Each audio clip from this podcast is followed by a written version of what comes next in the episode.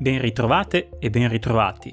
E buon Natale, ovviamente, perché questo è l'episodio di Pallonata in faccia che anticipa di pochi giorni le festività natalizie, che saranno questa domenica, 25 dicembre. Se mi state ovviamente sentendo in ritardo rispetto all'uscita del venerdì, probabilmente potrebbe essere già Natale o magari Natale passato da qualche giorno. Comunque, auguri e dato che questo episodio è sempre un po' particolare, il secondo episodio natalizio di Pallonata in faccia, quello dell'anno scorso, fu più storico di quello di oggi, ve lo anticipo, perché parlò della tregua di Natale durante la prima guerra mondiale, quando si giocò a calcio, secondo una leggenda, tra squadre composte dai soldati dei diversi eserciti.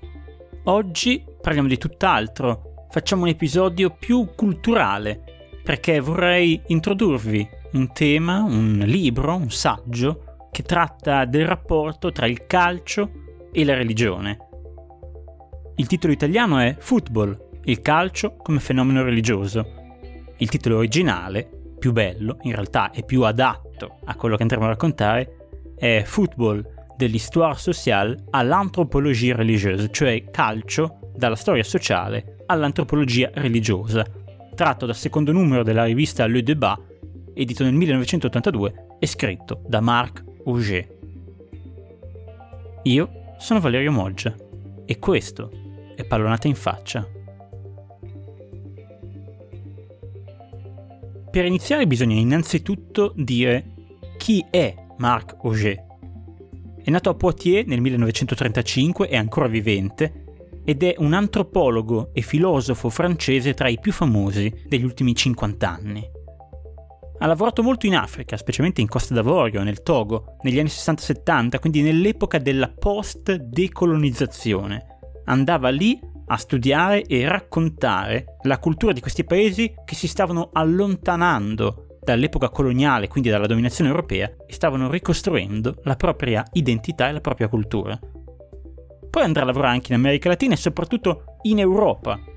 Ed è attraverso questi ultimi lavori che diventa famoso Auger, perché inizia ad applicare lo stesso stile etnografico imparato e utilizzato da lui, ma anche da altri antropologi in Africa, nell'osservazione della cultura e dei fenomeni culturali europei occidentali.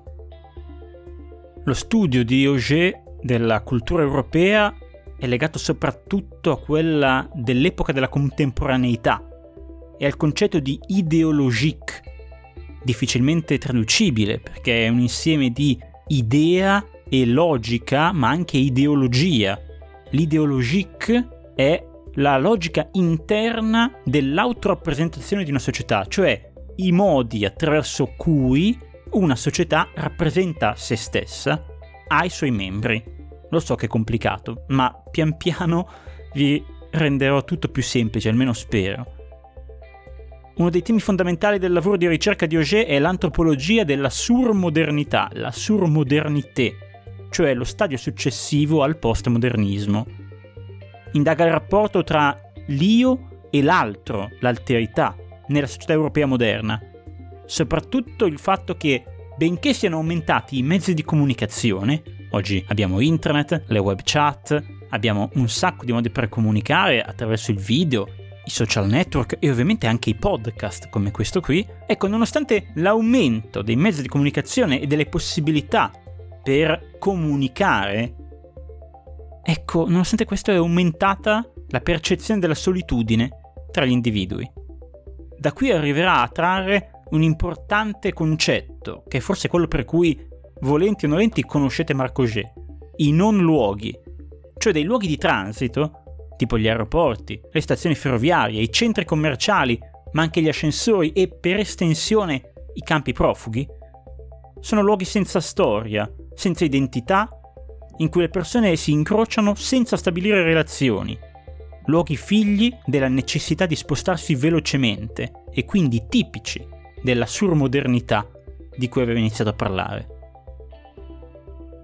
E poi sì, nel 1982 quando non aveva nemmeno 50 anni, Auger ha scritto di calcio. Inizio con le sue parole. Per la prima volta nella storia dell'umanità, a intervalli regolari e a orari fissi, milioni di individui si siedono davanti al loro altare domestico per assistere e, nel vero senso della parola, partecipare alla celebrazione di un medesimo rituale. Questo è il calcio, secondo Marc Auger, che inizia a parlare dello sport, delle partite, come un fenomeno religioso, ovviamente in un'epoca desacralizzata come quella dell'Occidente odierno. Sembrerebbe una metafora, ma lui insiste proprio sul fatto che non è metaforico. Infatti in questa frase che vi ho appena letto, lui dice nel vero senso della parola partecipare. Partecipare è una parola che deriva dal latino participare, cioè da pars, parte, e capere, prendere. Prendere parte, schierarsi, essere coinvolti, psicologicamente ma anche emotivamente. Dice ancora Auger, milioni di praticanti da casa talmente a conoscenza dei dettagli della liturgia che, apparentemente senza scambiarsi una parola, si alzano, gridano, strepitano o si rimettono a sedere allo stesso ritmo della folla riunita allo stadio. Un grande rituale collettivo in cui chi sta a casa a guardare la partita alla televisione partecipa alla liturgia allo stesso modo di chi è presente nel tempio, quindi allo stadio. Ed è qui che arriva il concetto di ideologique citato prima. Lui dice che nella cerimonia allo stadio è il gruppo che si rappresenta a se stesso. Cioè il tifoso presente allo stadio si comporta, agisce in un certo modo per rappresentare a se stesso il fatto di essere un tifoso. Eccola l'autorappresentazione dell'ideologique di cui parlavamo prima. Il calcio, dice Auger, e questo è un concetto in realtà abbastanza semplice, è legato al totemismo. Sapete i totem delle antiche civiltà tribali, no? In cui ogni tribù si rappresentava e si autorappresentava se stessa attraverso dei riferimenti animali, degli animali che erano dei progenitori mitici e che in qualche modo erano legati all'identità culturale della stessa tribù. E la simbologia dei colori e degli animali, ma anche i canti caratteristici che si ritrovano appunto nelle curve di calcio rimandano al totemismo. La Roma è la lupa, l'Inter è il biscione, ma il Milan, come anche il Manchester United, è il diavolo, che non è un animale, ma è comunque, in quest'epoca desacralizzata ovviamente, una creatura. E quindi in qualche modo, reale o irreale, è collegato a quel concetto, ma vi verranno in mente un sacco di squadre che hanno dei riferimenti di questo tipo, che hanno dei totem, in qualche modo. Che siano animali o meno è irrilevante all'atto antropologico. E come vi dicevo, il totemismo è tipico delle società tribali, quelle che vengono chiamate società segmentarie, che si basano su una logica di identificazione e opposizione. C'è qualcosa che ci identifica in quanto tali e in quanto tali, identificandoci, ci mette in opposizione con tutti gli altri gruppi. Parlo di società segmentarie che vuol dire che sono segmenti autonomi all'interno di una comunità che condividono al loro interno quindi gli stessi valori e sono retti da principi di solidarietà meccanica. Se riflettete bene su queste parole, la comunanza di valori, l'autonomia, la solidarietà meccanica, quindi una solidarietà che lega appunto tutti i membri del gruppo. Questo vi fa venire in mente i gruppi del tifo organizzato, ma anche più in grande le comunità di tifosi di una squadra che sentono un senso di comunità con un tifoso della stessa squadra che sta dall'altra parte del mondo magari e che comunque non hanno mai visto o incontrato di persona. Questo concetto delle società segmentarie e delle logiche di identificazione e opposizione nelle comunità tribali ci rimanda ovviamente a Émile Durkheim, grande studioso sociologo francese vissuto tra il 1858 e il 1917, il grande padre della sociologia. A partire da qui, Auger cerca di immaginare lo studio etnologico del calcio come gli europei studiano le culture africane ed eccoci di nuovo a quell'approccio innovativo che vi dicevo tra gli anni 70 e 80 Auger riprende gli stili di studio etnografico degli europei verso gli africani, i sudamericani, verso il terzo mondo in un certo senso e lo applica alla stessa cultura europea, in questo caso attraverso il calcio. Si lamenta però che questo tipo di studio, che lui sta avviando nell'82 con il saggio che vi sto raccontando, ancora non era arrivato e che in realtà la cultura legata al calcio, l'analisi seria potremmo dire del football, era relegata solamente alla storia. Solo gli storici, diceva, studiano sistematicamente il calcio come fenomeno culturalmente rilevante e cita in particolare un libro, Association Football and English Society, un'opera dello storico Tony Mason, pubblicata da Harvester nel 1980, che racconta lo sviluppo della società inglese e del calcio inglese tra il 1863 e il 1915. Cioè, quello che avviene e che ho raccontato negli episodi precedenti del podcast, i primissimi sullo sviluppo del professionismo e sulla diffusione del calcio dal Regno Unito poi al resto dell'Europa.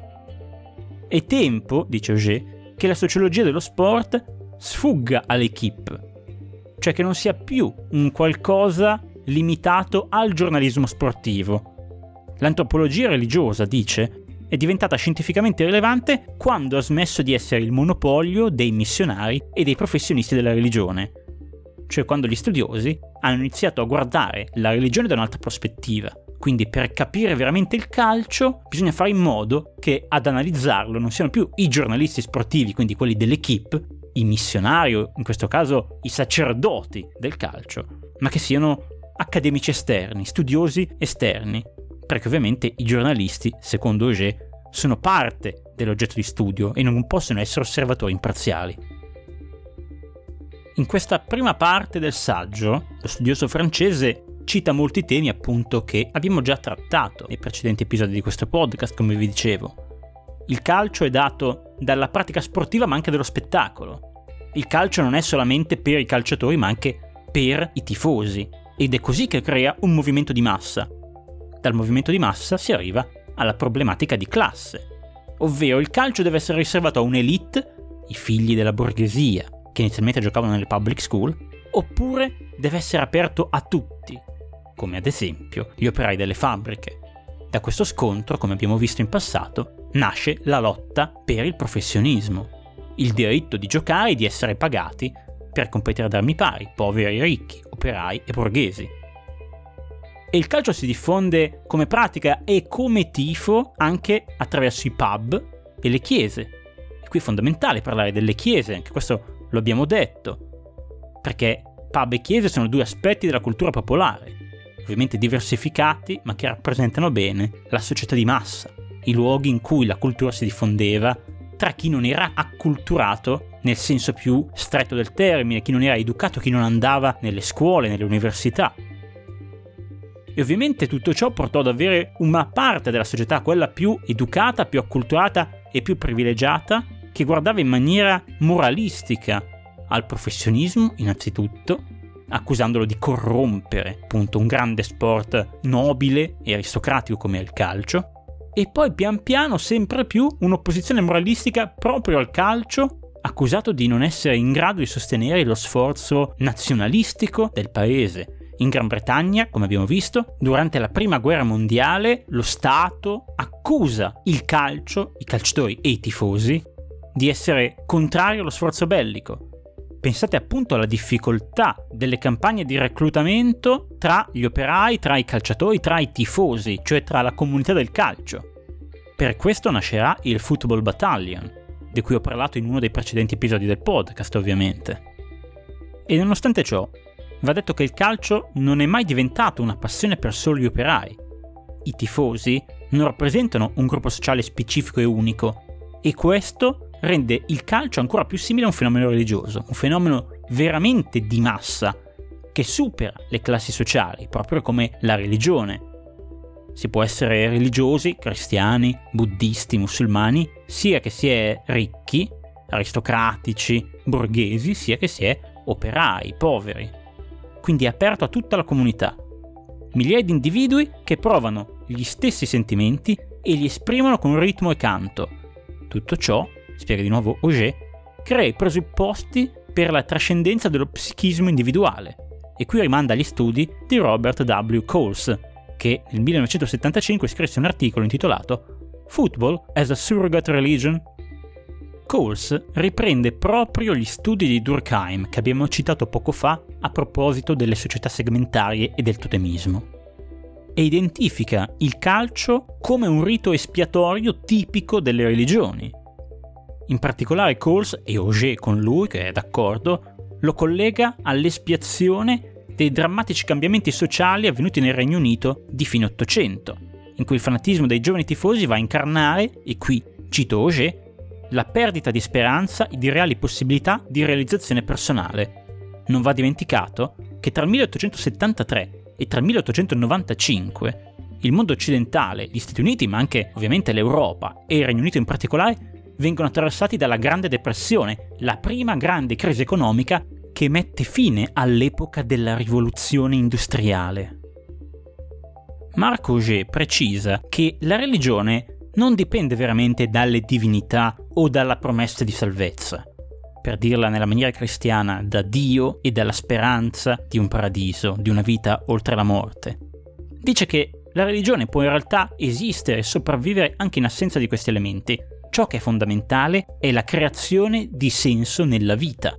Ed è così che nasce la sacralità laica dell'epoca industriale e post-industriale, che viviamo ancora oggi ovviamente. Un'epoca in cui l'importante è, abbandonando la religione classica, trovare altre attività che diano senso alla nostra vita. Per alcuni, ad esempio, è il lavoro. Ci si concentra sul lavoro e in quanto lavoratori di un certo ambito ci si autorappresenta e si dà un senso alla propria esistenza. Per altri ancora, calciatori ovviamente, ma ancora di più tifosi, tutto ciò è il calcio. Il calcio dà senso alla vita e per questo si riconferma come fenomeno religioso. E dice ancora Auger, da ciascun rituale ci si aspetta che si compia e che porti a compimento. Cioè che il rituale, dico io, si realizzi, quindi venga realizzato, e che porti a compimento qualcosa, che abbia degli effetti. I rituali della pioggia si devono compiere e successivamente devono portare la pioggia. E se non la portano, c'è sicuramente una spiegazione religiosa per cui il rituale non è stato portato realmente a compimento e quindi giustifica il suo fallimento. Il rituale, continua Auger, ripete ma inaugura, dischiude l'attesa. Nel rituale sportivo l'attesa si colma con la celebrazione stessa. Alla fine del tempo regolamentare le sorti saranno decise ma il futuro sarà esistito. Ecco la particolarità del fenomeno religioso del calcio e dello sport in generale. Il rituale del tifo e della partita si risolve in quei 90 minuti, più eventuali supplementari e rigori ovviamente, eppure non c'è una conseguenza successiva. Il rituale non porta a qualcosa nel futuro, ma si autorealizza all'interno del tempo della partita stessa. Per questo Auger usa la formula il futuro sarà esistito. Questo futuro, continua, condannato velocemente all'anteriorità, ridiventa possibile a scadenze regolari. Ogni partita ripropone il rituale e ripropone una dinamica per cui tifiamo per ottenere qualcosa che si ottiene nel momento stesso in cui facciamo il rito. La parte conclusiva, proprio le ultime righe del saggio di Auger sul football, lanciano alcuni interessanti spunti che vanno anche un po' al di là dell'ambito europeo e forse ci raccontano qualcosa di un po' più moderno rispetto a ciò che abbiamo raccontato fino adesso, che è legato soprattutto alle origini del calcio, già trattate in questo podcast. Prima di tutto fa una similitudine tra il calcio e il cristianesimo nelle colonie africane, Entrambi, calcio e religione cristiana, arrivano nelle colonie come faccende per bianchi, però progressivamente diventano qualcosa di diverso, una materia di conversione. Si formano così le chiese sincretiche, cioè quelle chiese che mettono assieme elementi del cristianesimo, quindi della religione dei colonizzatori, con elementi delle religioni locali, la religione dei colonizzati. Pensate a certi rituali delle religioni caraibiche, del cristianesimo caraibico, dal voodoo a certe festività che si trovano in Messico, come ad esempio il Dia de los Muertos. Le amministrazioni coloniali incoraggiavano queste pratiche, sia quella del calcio che quella della religione cristiana, perché da un lato portavano al convogliare energie, all'attirare l'attenzione e diventavano un'occupazione sana per i colonizzati che quindi erano ad esempio distratti da possibili forme di ribellione contro il potere coloniale. Ma allo stesso tempo erano preoccupati da questo fenomeno, per cui la gente locale, gli indigeni, iniziavano a fare proprie queste parti della cultura occidentale, perché così creavano associazioni volontarie, gruppi religiosi locali o club di calcio e quindi avevano un radicamento identitario, gruppi che escludevano i bianchi dalla pratica e che quindi diventavano dei luoghi dove attraverso la religione e lo sport portavano avanti più o meno direttamente discorsi politici e, sempre più spesso, anticolonialisti. Ed è una cosa di cui abbiamo parlato un pochino nell'episodio dedicato all'Egitto. L'Egitto che va ai mondiali, l'Egitto del calcio, ovviamente, i premi africani ai mondiali di calcio nel 1934. La seconda suggestione che lancia Auger alla fine del suo saggio riguarda invece le tentazioni sincretiche nel calcio di oggi, cioè dove le religioni, sincretiche appunto, che mescolano riti locali e cristianesimo, arrivano nel calcio. Vi ricordo che siamo nel 1982, lui conosceva bene l'Africa e raccontava come in Africa accadevano spesso incroci tra religioni, riti magici e sport. Ad esempio, riti di protezione magica sulle porte o sui portieri, consultazioni di indovini, lancio di incantesimi sui giocatori avversari per farli andare male, Sembra che parliamo di un altro mondo, ma in realtà sappiamo bene di recente questo scandalo scoppiato attorno a Paul Pogba, giocatore francese di famiglia guineana, quindi originario dell'Africa, che a quanto pare pagava un marabutto, cioè uno stregone, come l'ho descritto, un sacerdote, per maledire Kylian Mbappé, compagno di nazionale con cui aveva un pessimo rapporto. Dice Auger, sono pratiche ben note che gli europei deridono volentieri, quando invece dovrebbero illuminarli su loro stessi, ma la parte più interessante è che Auger mette una parentesi dopo europei e ci dice che gli europei, cito di nuovo, sono più discreti quando brasiliani e argentini si fanno il segno della croce entrando in campo, forse perché fanno gol. Una battuta, ma ci ricorda una cosa, che la scaramanzia, i riti magico-religiosi legati al calcio non sono solo quelli degli africani. Chi prega, i brasiliani lo fanno spesso appunto, chi fa il segno della croce chi ha tutte le sue scaramanzie, gli oggetti magici, portafortuna, i rituali, tipo indossare sempre una stessa maglietta o un certo indumento di altro tipo, e vale per i tifosi come per i calciatori, tutto ciò ci ricorda che il calcio è anche un fenomeno religioso. Forse, dice Marc Auger, l'Occidente sta anticipando una religione e ancora non lo sa. Io però adesso lo chiedo a voi che mi state ascoltando e che spero siete rimasti interessati da questa puntata filosofica. È davvero così? L'Occidente sta anticipando una religione e ancora non lo sai, questa religione è il calcio? Oppure dal 1982 a oggi le cose sono cambiate e la religione del calcio si è davvero concretizzata? Non lo so, vorrei sentire cosa ne pensate voi, quindi vi giro queste domande. Il calcio oggi è veramente una religione e ve lo dico dal punto di vista non metaforico, ve lo dico come l'ha detto Auger. Quindi proviamo a fare una riflessione tutti assieme che riguardi appunto un aspetto culturale, filosofico, antropologico. È davvero religione o siamo ancora molto lontani da tutto ciò? O magari stiamo diventando, come il calcio diventa più scientifico, anche il nostro approccio al calcio è più scientifico? Forse abbiamo già superato la fase religiosa siamo in quella post-religiosa, in cui tutto viene laicizzato, secolarizzato? A voi l'onere della risposta, approfittando spero di un po' di tempo libero che le vacanze natalizie vi avranno concesso dal lavoro o dallo studio. Potete ovviamente scrivermi queste risposte via mail a pallonateinfaccia-gmail.com. Mi trovate ovviamente anche sui social, su Facebook, chiocciola pallonata in faccia blog, su Twitter, chiocciola pallonate faccia e su Instagram Pallonate in Faccia. Ovviamente il sito è sempre pallonateinfaccia.com, ogni domenica di solito un articolo su calcio, politica, cultura, storia. Questo podcast voi lo trovate su Spotify, Google Podcast, Apple Podcast, Amazon Music, Audible e tante altre piattaforme che trovate indicate e linkate sul sito che vi dicevo sopra. Per sostenere il progetto del podcast voi potete mettere semplicemente una recensione sulla piattaforma che preferite e ovviamente fare passaparola, condividere, far conoscere ai vostri amici e alle vostre amiche questo progetto. Oppure, specialmente adesso che siamo in periodo natalizio, siamo tutti più buoni e vogliamo fare dei regali, potete fare una donazione libera su PayPal o su GoFundMe.